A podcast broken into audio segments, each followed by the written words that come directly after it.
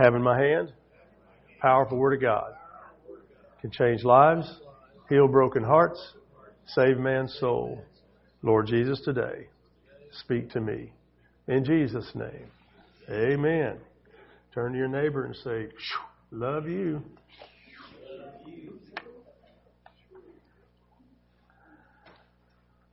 We need to tell each other we love each other more than we do. Amen.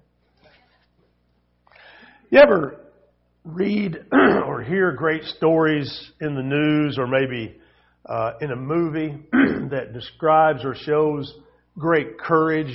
Any of you ever seen any of those? What what comes to your mind when you think of that? Braveheart. That's exactly the one I was thinking of. When when Wallace rode in front of everybody, and you know, any others? Courageous. Excellent movie on being a good dad and being the type of dad you should be. Any others? Patriot. The Patriot. Yep. Another good one.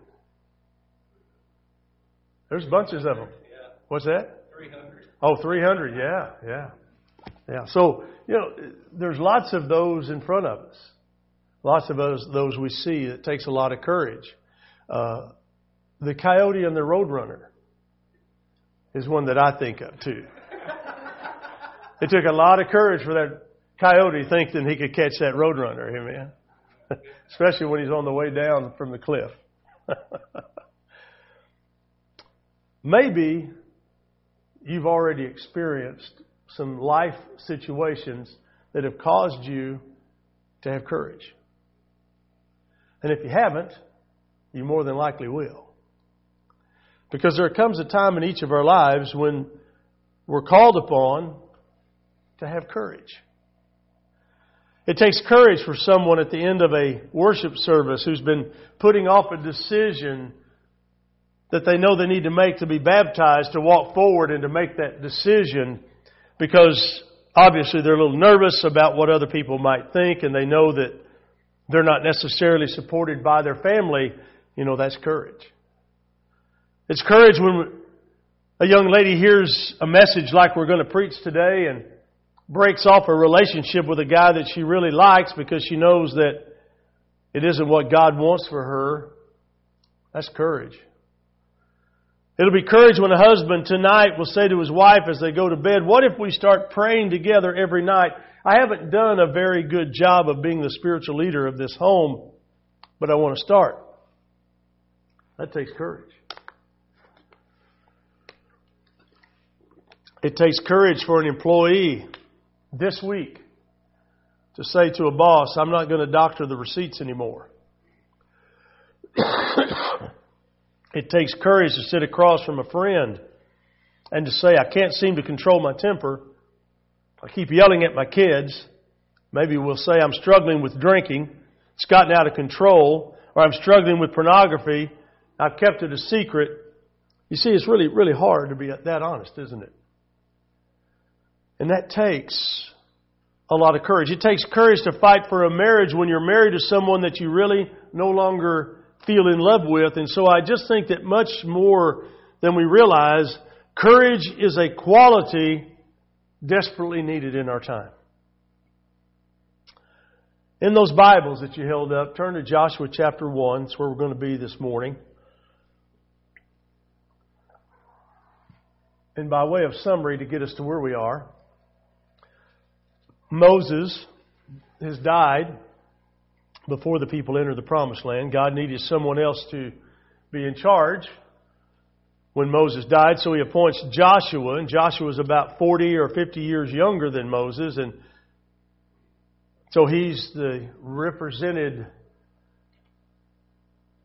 person of the generation, the next generation. He's going to be leading the people into the promised land. So Joshua is appointed by God and it serves us, he serves us as a great example of what courage can look like. But here's what's interesting. He's about ready, after 40 years in the wilderness, to lead the people into the promised land. But Joshua also was one of the 12 spies who originally, 40 years prior to this, was sent to the promised land to scout it out and to find out a little bit more about what they'd be walking into Ten of the spies came back. We find that in Numbers 13, 14, and 15. Ten of the spies came back and they said, Moses, we went into the land to which you sent us, and it does flow with milk and honey. In fact, here's some fruit we brought back for you. but the people who live there are powerful, and the cities are fortified and very large. We can't do this. What ten of them said. So all the people we saw there were great sized giants living in the land. We seem like grasshoppers in our own eyes. We look the same to them.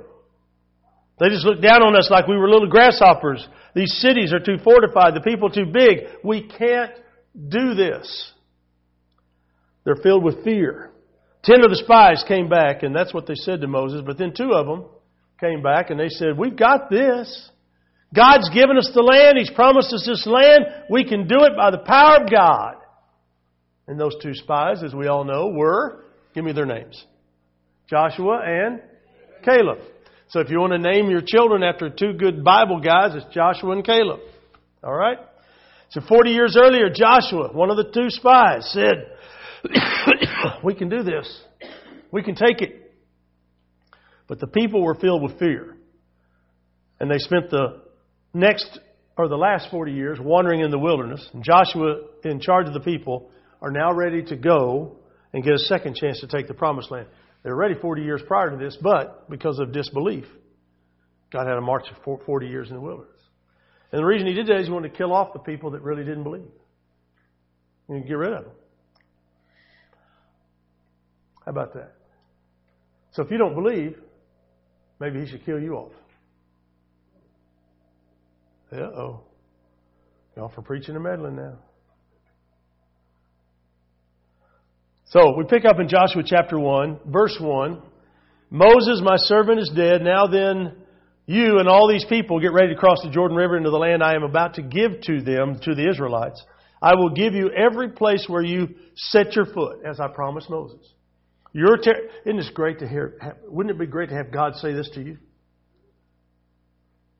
Your territory will extend from the desert to Lebanon and from the great river, the Euphrates, all, all the Hittite country, the great sea in the west. No one will be able to stand against you all the days of your life. As I was with Moses, so I will be with you. I will never leave you nor forsake you. Be strong and courageous because you will lead these people to inherit the land I swore to their forefathers to give them. Verse 7 Be strong and very courageous. So God's sending his people a second time to take the promised land that he had promised Abraham so many hundreds of years earlier. Joshua is a seasoned warrior. He knows it won't be easy. He's been in the land. He's seen the walls. He's seen the giants. He knows that they're, what they're going to be up against. And so God tells him, four different times in this chapter, chapter 1, to be strong and courageous. Be strong and courageous. I mean, they're not there yet. They're not at the city yet. But here's what God is doing He's preparing them ahead of time for what will happen later. And it seems clear, as we've studied together so far, that God prepares us now for what will be required later. Preparation. Very important. Have you experienced that? Can you take a look back and see that what you've gone through, maybe even years ago, prepared you for what you're facing now? That's what happens. God is preparing you through life's experiences, through life's journey, to handle things that you may be facing even right now. I mean, you can look back in a week or maybe even a month. And things weren't any accident that happened. They happened to prepare you for where you are now. So God gives them a heads up before they go, before they get to the city of Jericho. He says again and again, be strong and courageous. So when they get there and they see the walls, they realize why God said it so many times. Because the city walls of Jericho were intimidating. I mean, these were walls that were in, known to be impassable. You got an outer wall that's six feet thick, an inner wall that's 12 feet thick, both walls stationed with guards, and they come up against this wall and there's nothing they can do. What can they do? They can't get around it. They can't go over it. I mean, these are two huge walls between them and what God wanted them to accomplish. So I, I wonder in this moment if we can kind of identify what that wall is that's in your life. Could it be health? Could it be finances? Could it be relationships? Could it be parent child? child parent? See, that works both ways, by the way. When parents don't get along with their kids, usually it's because the kids aren't getting along with the parents. Notice that? See, parents, parents are a fickle bunch because parents will say, do as I say do. Don't do as I do. That doesn't wash. It doesn't wash. You want your, you want your kid to be a, a good, well behaved, well mannered kid, then you be that way. See, the responsibility falls on the adults, not the kid. You want the kid to quit speaking so harshly at home? Then you quit speaking harshly at home. you want the kid to be obedient? You be obedient. You show them how. Well, wait a minute. Here. you get, you know what I'm saying? Hey, you can get out on the road and drive however you want to drive. Just wait for me to get past you, would you? But yeah, you can drive however you want to drive. Knock everybody off the road you want to knock off. That's not the best thing to do, though, is it? Unless you've spent 15 minutes to get 15% discount on your insurance. but is there a challenge? Is there a situation that's in your life that seems literally impossible to deal with or to overcome or to handle? You see, with God, nothing's impossible. Now, if you jump down to chapter 6, they're getting ready to take the city. Before the battle begins, God says something to Joshua, and you need to really pay attention to this game plan. Listen to the grammar.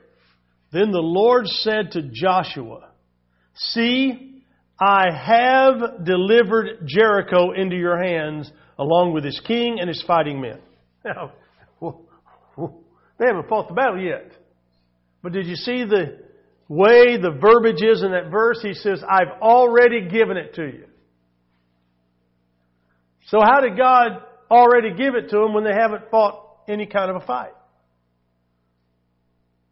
How can we say the victory has been won? Isn't that past tense? The victory has been won, but yet why do we have to battle? You see, the children of Israel still hadn't take down the walls of Jericho, but God said, I've already delivered it in, them into your hands. See, that's going to require faith, isn't it?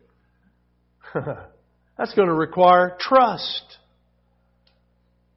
A courageous faith is speaking of what hasn't happened as if it already has, if God promised it. If God promises it, it's already done. If He says, I will never forsake you or leave you. Trust it. It's true. Boy, you don't see how dark it is, preacher. Oh my goodness. Okay? Ultimately, where are we going when we leave here? Anybody? Ultimately, where are we going when we leave here? Going to go be with God. We're going to go to heaven. That's what we all talk about, right? But when it gets right down to it and it gets really dark, we, ah, ah, ah. You don't have to be scared. to be scared at all. Courageous faith says, I'm going to trust God no matter, because He said, I will never leave you or forsake you.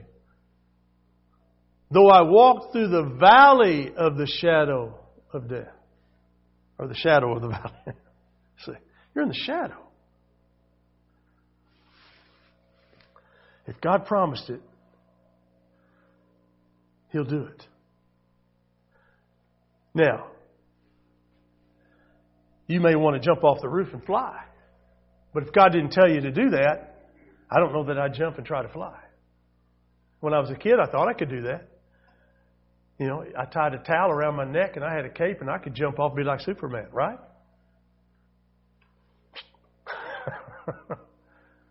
Quick came the fall thereof. Now, the funniest part about that is my brother, my dad brought a parachute home from, he was in the Air Force and he brought a parachute home for us to play with.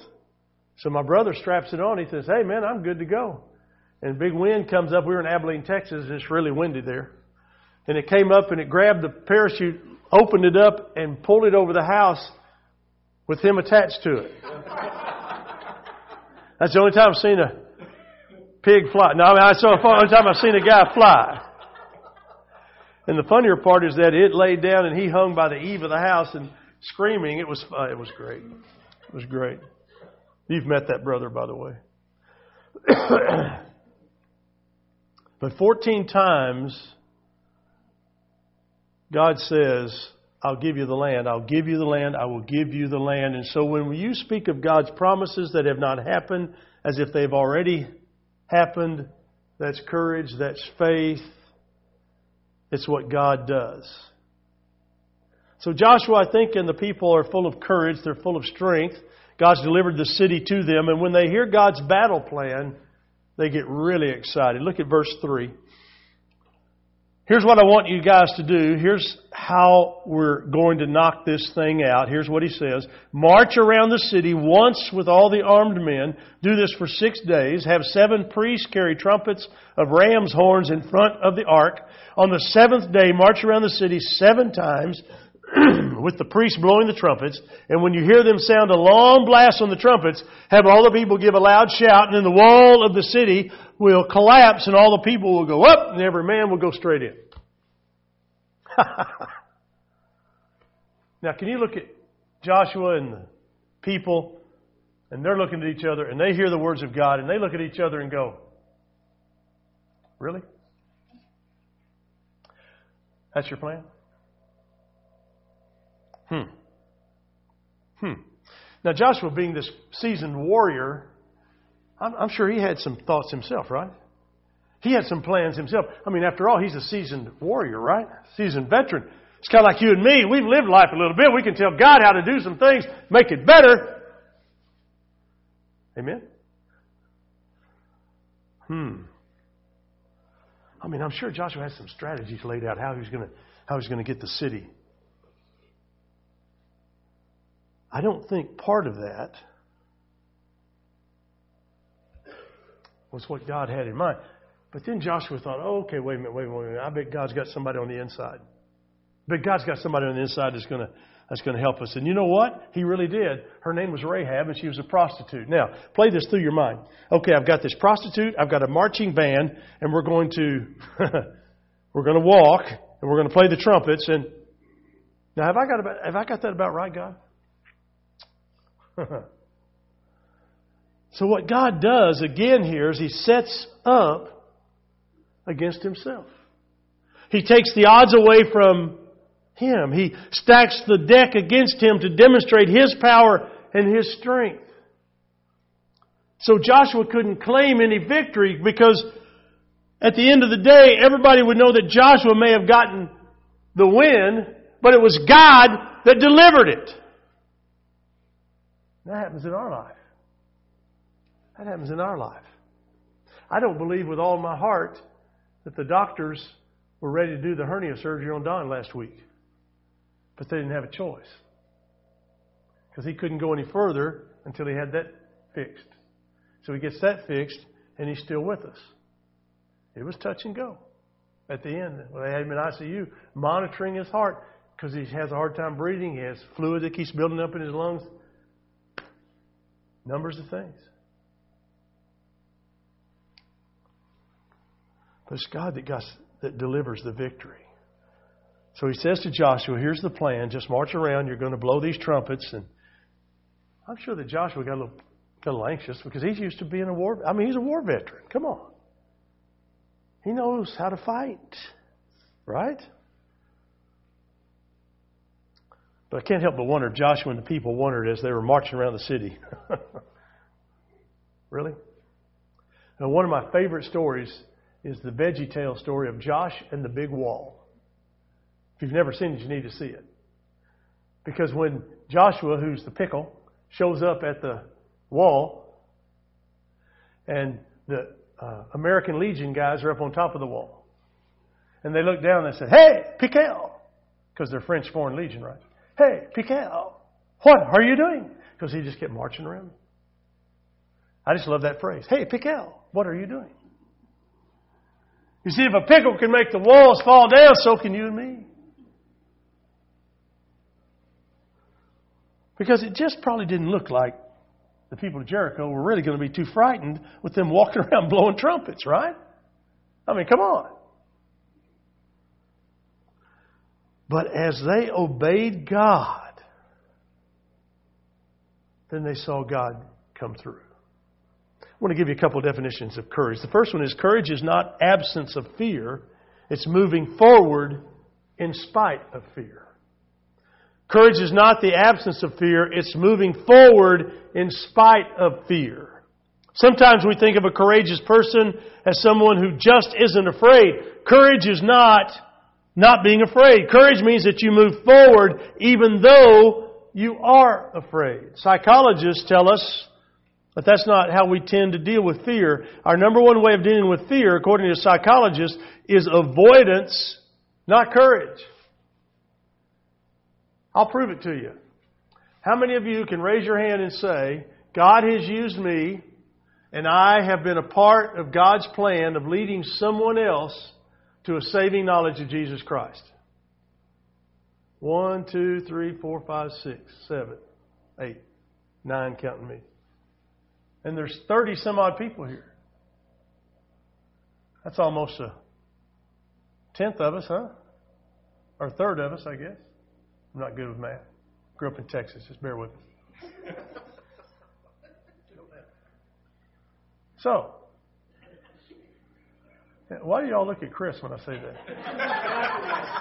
Just because he wears the Longhorn stuff and all. He, he doesn't even like Texas. Come on.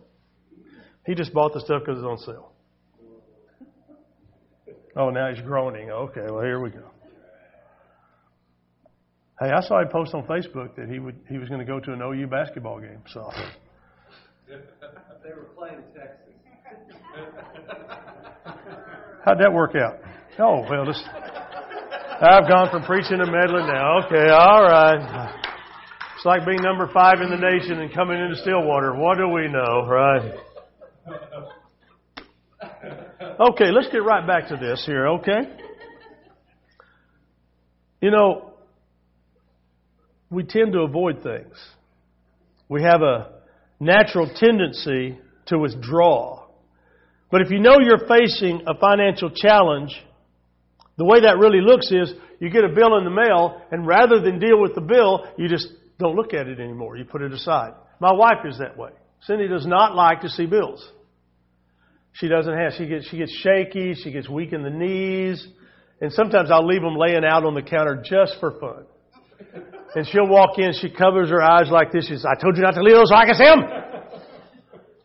And I like to hold them up and go, look, look, look. Look how far behind we are.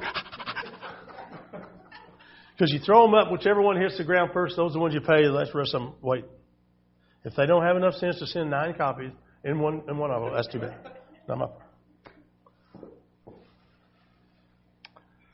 But we just don't want to open it. We don't want to deal with it. So we push it aside. We think, ah, you know.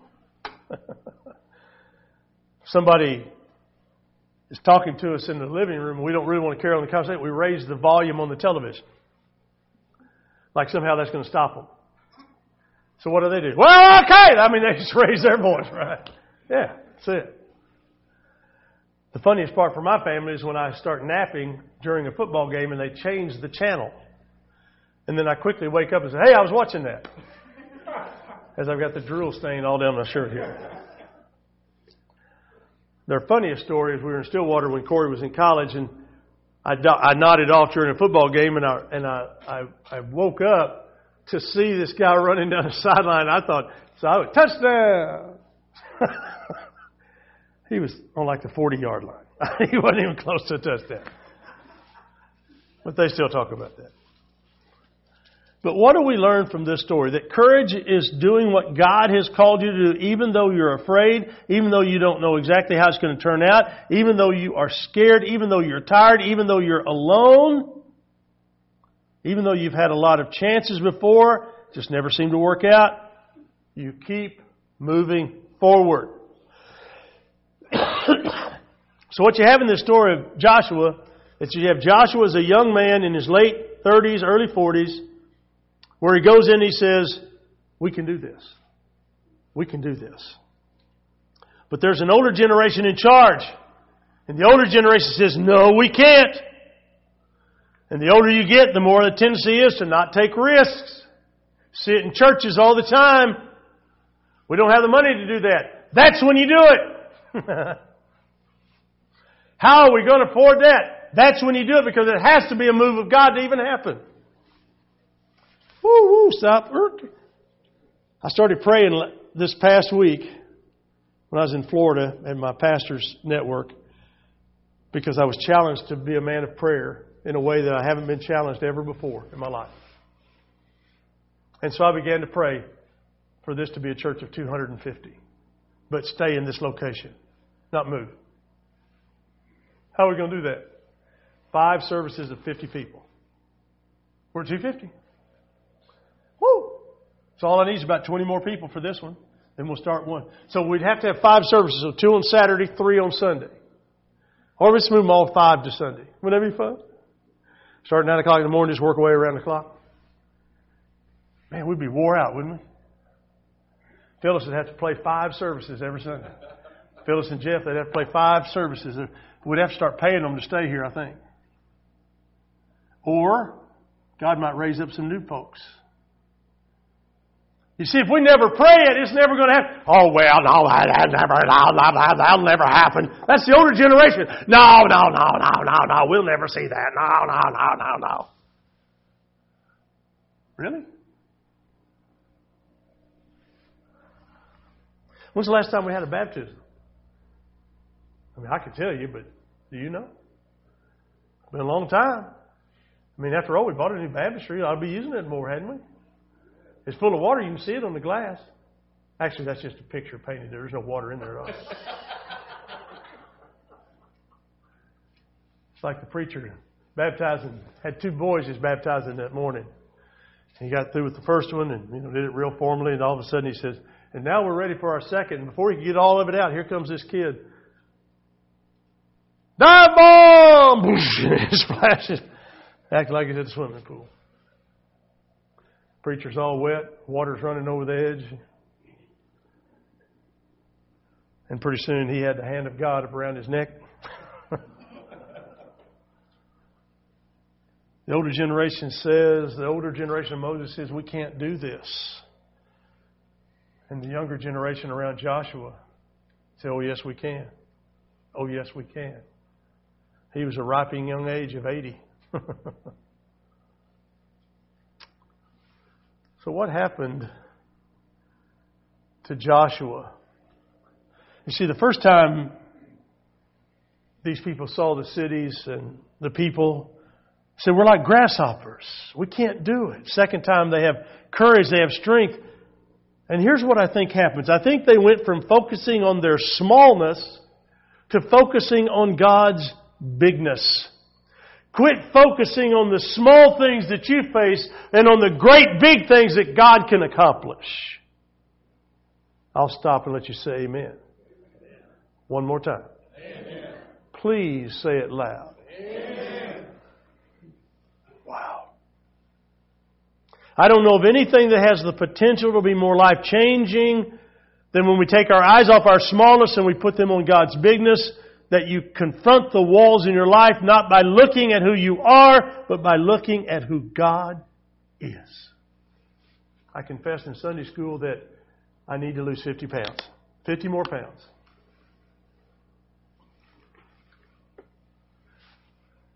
Can I do it? Sure, I can. Would it help me get off of insulin? More than likely.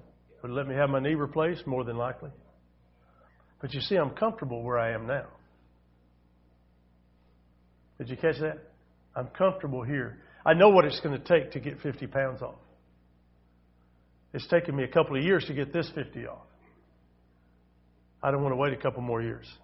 That means I'll be 60 years old. So I need to get it off now. So I'm going to find a pill that will take it completely off of me. And so by next Sunday, that's what we want, isn't it? That's what we want. No, it's going to take the discipline of eating right and the discipline of exercise and the, dis- the discipline of quit whining and complaining. And then the fourth one is stand firm with God. Because God took it off first time, He'll take off some more. You got to quit smoking, He'll help you. You got to quit drinking so much, He'll help you. You don't quit looking at pornography, He'll help you. You battling cancer, He'll help you. She sits right over here. See her nearly every Sunday as we watch God heal, God bring restoration. Amen? Yeah. So don't, conf- don't look at and stare at the wall and how small our problem is. Let's look at how big God is. Our stories would look dramatically different if we would just focus on the bigness of God. And I'm wondering if God is wanting your story to be about His bigness. Your story would tell that God is bigger than your problems, bigger than your doubts, bigger than your fears, bigger than your regrets, bigger than your guilt, bigger than your shame. He is bigger, bigger than the wall in front of you. And we take our eyes off of who we are in that moment and we put our eyes on who God is. If it wouldn't make all the difference in the world. Isaiah 40 helps us. Verse 12. Who has measured the waters in the hollow of his hand? Now, I put it in my hand. I give about a table, tablespoon, spoonful. God says, I've measured the waters in the hollow of my hand. So what he does is reach down and get up the Pacific Ocean in his hand. See, sometimes some places in the ocean are six miles deep, so he just grabs it all, holds it right here. Isaiah goes on to say, Who has with the breadth of his hand measured off the heavens. You see, tip to tip here, you know, maybe nine inches. So God says, when you look at the universe, the closest star to us other than the sun is about four and a half light years away. That's 26 trillion miles. If we continue on our course, we will have that much debt in the near future. Because we've got spineless people in Washington on both sides of the party and presidents from George Washington on who've created this debt of $17 million. Amen? It's not just one party. It's all of them. Because none of them have to live like you and I live. Hey, let's make their cap salary $50,000 and no perks. They got to be on the same plan as you and I are on. Amen? Hey, Lord have mercy. We'd change Washington, D.C the whole culture and the climate would change. Who has the courage to stand up and do that? What would happen if you took your eyes off your smallness and put them on God's bigness? You took them off the wall in front of you and you remember just how great and strong God is. Be strong and courageous. I don't know of anyone who says, nope, I don't want to live that way. I think I would prefer to just walk around full of anxiety and fear. I had a dear sister in our church years ago tell me, said, you know, I know God doesn't worry, so I have to for Him. Some people are that way, aren't they? They got to worry, worry, worry, worry, anxious, be anxious, anxious, anxious. I mean, everything is they're anxious about, everything they're worried about, everything they get angry about, everything they get all keyed up. I don't know how they make it. I don't know how they make it. You just want to take a two before and just pray with them, don't you? See if you knock them out, maybe get something done. Do they push a button that just simply says, I'm not going to be anxious anymore? Do we listen to the eye of the tiger over and over again? Do, they, do we do that? I would say more than any other way, God will respond to us through prayer. I'm convinced of it. We don't have because we don't ask. We focus on the on our big thing instead of on the bigness of God. It's really a small thing instead of the bigness of God. We have all been saying and have said, I've been here 20 years. And all that time, we've all said we want our church to grow spiritually and numerically. Some have said it'll never happen. Yeah. But I'm praying for a group that will say it will happen. And here's how we're going to make it happen. Here's how we're going to partner with God in His greatness, in His goodness, in His bigness, and we're going to see God do a mighty thing. I'd have never thought in my wildest dreams that we would have overcome the embezzlement that we face as a church. Not only do we overcome it and pay off all the problems, we're, we're, we're set with the IRS, we're all good with everybody. And still, and still, because of your generosity, we're able to exceed our budget proposal by $30,000. Really? Really? And Initially, we only got 10,000 from two families, 5,000 apiece from two families to help us. And we never looked back.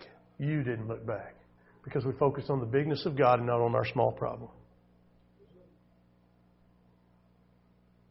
I just wonder can we have that same kind of faith? Second definition of courage courage is fear that has said its prayers.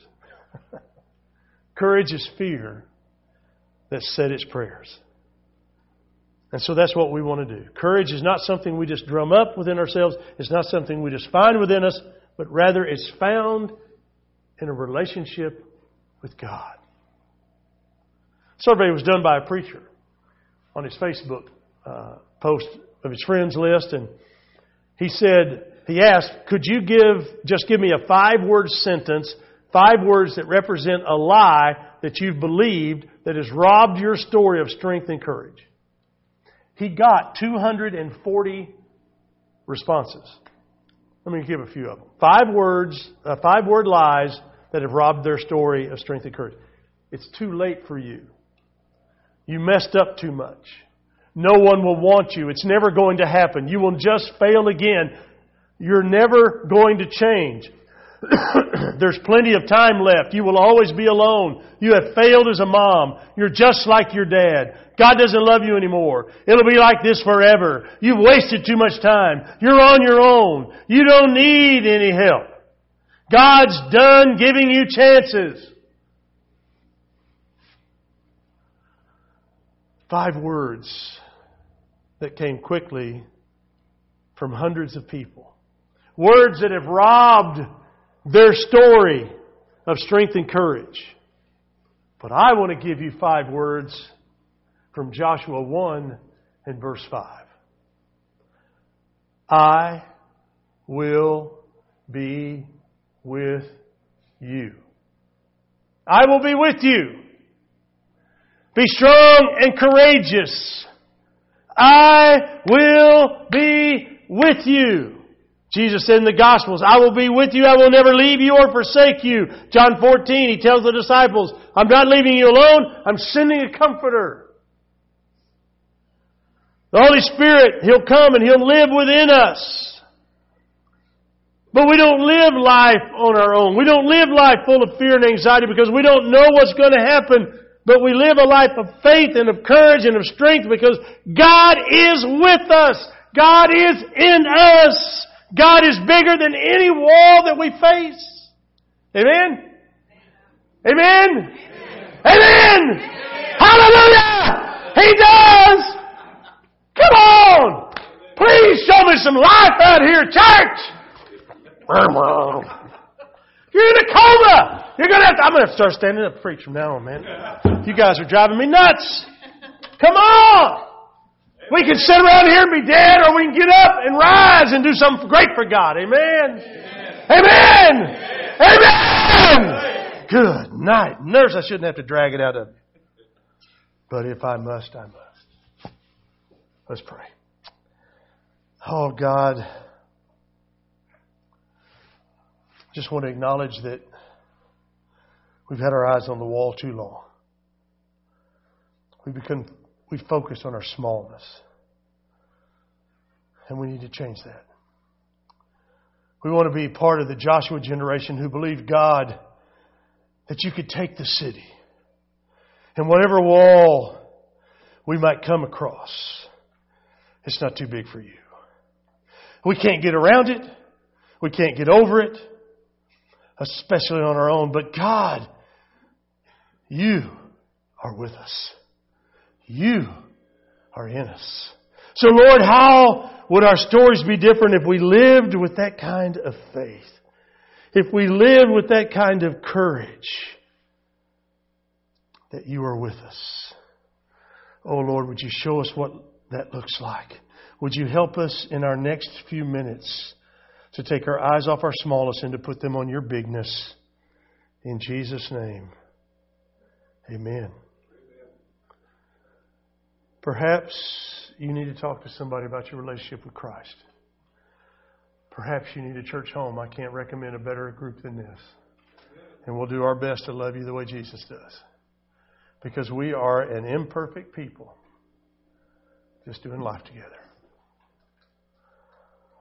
Some of you may just need to pray. One of the things that I learned this past week is that nothing ever happened that didn't happen at the altar. when you read the Old Testament, the altar was a pretty critical piece to the puzzle. We've got one over here. It's called the cross. And I want to start today encouraging you. If you're in a song service, we're singing a song that Phyllis is playing or Jeff is playing, and God's just moving in you. Why don't you come up here and get by the altar? When we offer an invitation, just come get by the altar. You might say, "Man, I, you know, there's no chair up there. Get on the floor. I don't care. We'll help you get up." Because you see, this is all about our trusting God's bigness and not focusing on our smallness. So if you have a decision to make, we always offer an invitation. If you have a decision to make, once you do it as we stand and sing this great hymn of faith, just as I am, because God just takes us just as we are.